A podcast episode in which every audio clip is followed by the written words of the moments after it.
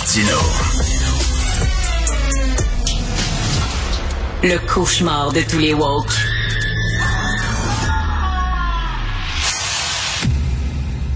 Voilà, c'est la semaine de la pensée critique avec Guy Perkins, blogueur militant et auteur du livre Est-ce que les chimpanzés rêvent au paradis des bananes? Guy, on est rendu à quoi? À ton sixième commandement de la pensée critique. Est-ce qu'il est là? Sixième commandement. Fausse dichotomie. tu ne réduiras pas l'argument à deux possibilités. Ouais, ça, c'est, tu ne réduiras pas l'argument à deux possibilités. Tu dis que c'est connu aussi sous le nom de faux dilemme. C'est quoi ça? C'est carrément de la pensée binaire, Richard. OK. Et, et l'exemple classique, c'est le fameux discours, rappelle-toi le fameux discours de George Bush au lendemain du 11 septembre, où ce qu'il disait, soit vous êtes avec nous, soit vous êtes avec les terroristes. Donc, c'est qu'il n'y a pas de nuance. Euh, y a- c'est un ou l'autre. Et puis, euh, justement, c'est on se retrouve souvent face à ce genre d'argument-là avec Ben des oui. gens qui vont changer contre nous autres. Euh, par exemple, je vais donner d'autres exemples. euh, euh, on euh, soit les deux... attends Excuse-moi. Il n'y a pas d'alternative au capitalisme, ce n'est le régime soviétique. Oui. C'est un ou l'autre, c'est ça. Mais de plus en plus ces temps-ci, là, tu peux pas avoir le moindre petit bémol. Tu es dans le camp adverse. tu sais. D'un côté, tu as les woke, de l'autre côté, tu as une certaine droite conservatrice. Et euh, écoute, j'ai j'ai osé récemment euh, avoir un certain bémol sur ce que j'appelle ma gang, les conservateurs nationalistes un peu à droite. Euh, J'avais un bémol, puis là, on me dit, ah, t'es rendu woke. C'est tout un, tout l'autre. Voyons. Non, mais- non, exactement. Puis ça, juste, on, on, on, on- le voit tout le temps parce que euh, euh, euh, le, le meilleur exemple aussi, c'est euh, la situation avec euh, le chemin Roxham.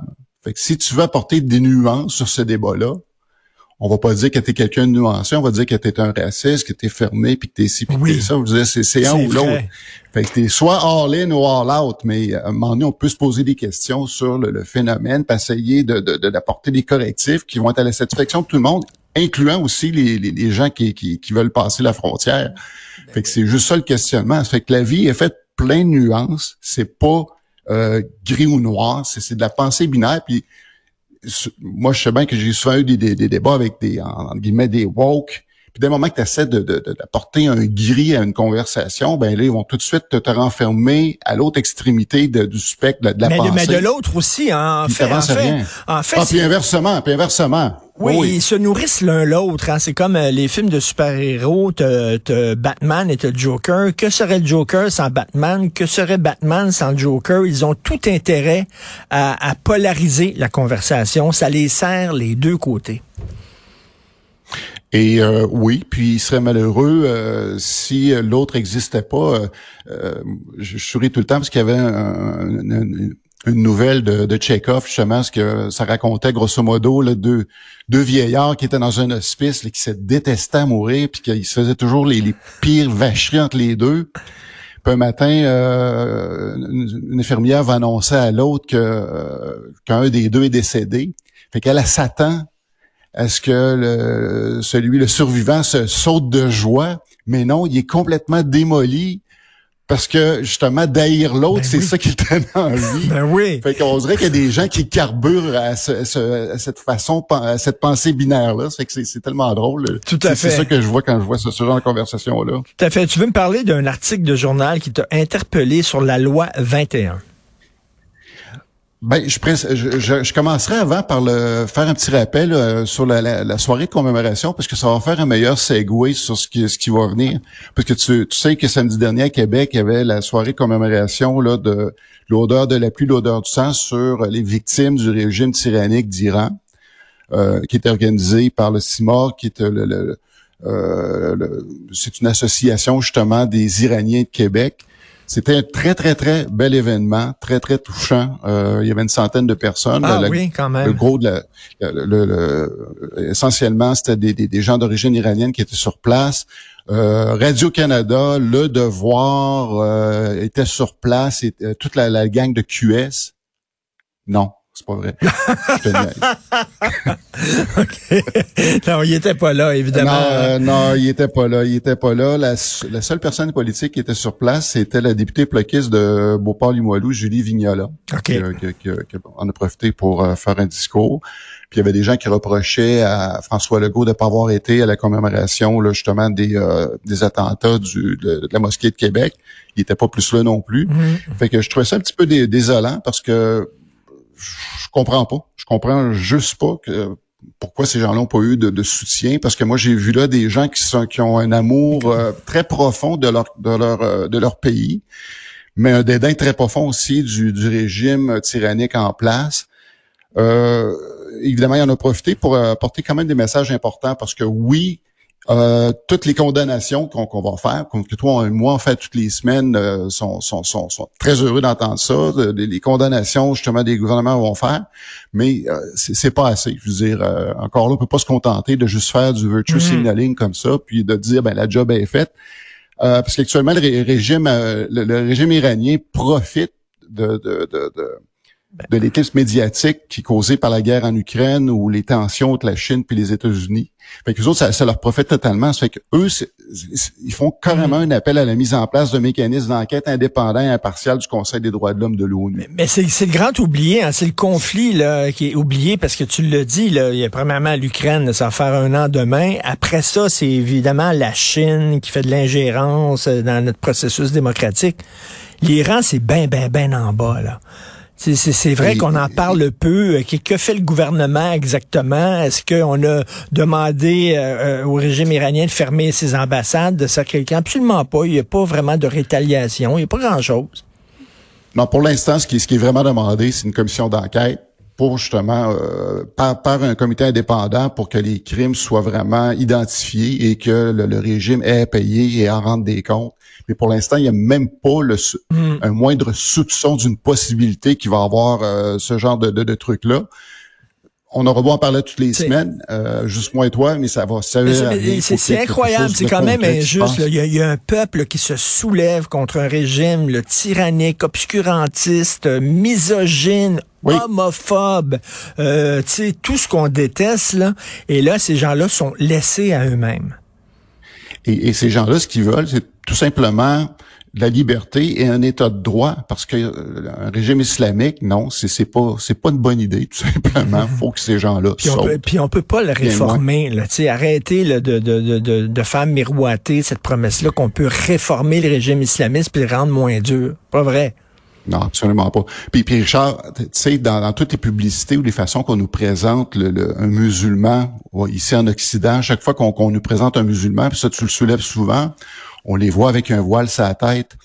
Euh, Ben comme je te dis, il y avait une centaine de personnes sur place qui étaient majoritairement des Iraniens. puis J'ai pas vu aucun voile dans, dans le groupe. Fait que je sais pas Ah. pourquoi que ces musulmans-là, on les on les Et- présente pas comme ça. Les autres sont invisibles en maudit. Les femmes musulmanes Absolument. non voilées, qui sont pourtant la majorité, comme tu le dis, on ne les voit pas dans les médias parce que Et- ben c'est pas et- visuel.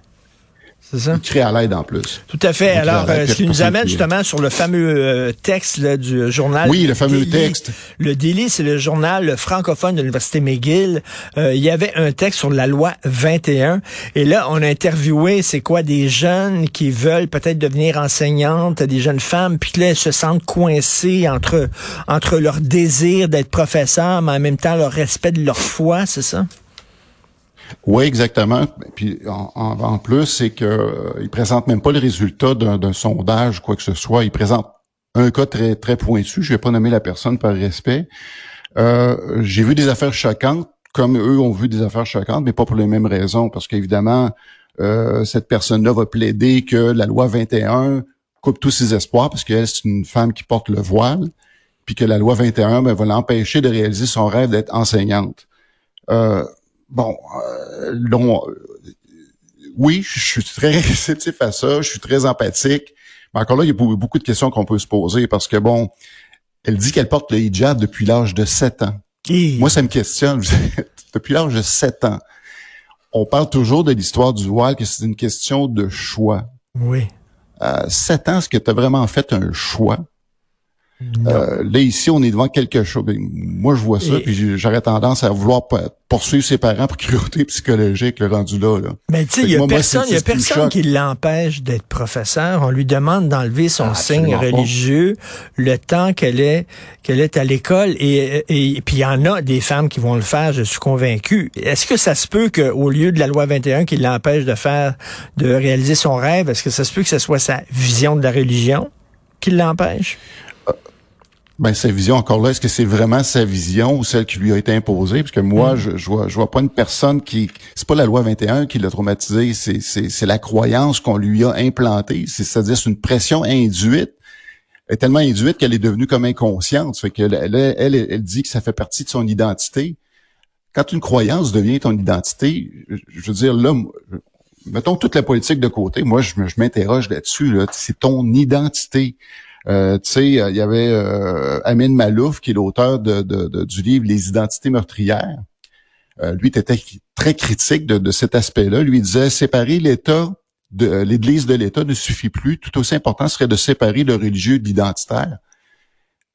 ça, je pense que quoi là encore là, il y a un élément de réflexion à avoir. Puis en plus, dans l'article, ça, dit, il y a un passage qui dit, alors que les écoles secondaires publiques du Québec font déjà face à une pénurie de professeurs, la loi 21 est venue aggraver la situation. comment, on, parlait, on, parlait dernièrement justement dans les commandements la rhétorique de l'épouvantail. Ça, c'est vraiment un exemple qu'on pourrait utiliser. C'est carrément ça là. Et Guy, c'est dans le journal de McGill. Moi, je m'attends euh, d'un journal universitaire qui montre les deux côtés des choses. Euh, c'est-à-dire que est-ce qu'on a interviewé dans ce texte-là des musulmans non voilés qui disent moi j'ai aucun problème, je veux être professeur puis je vais pouvoir. Euh, J'imagine que non, absolument pas.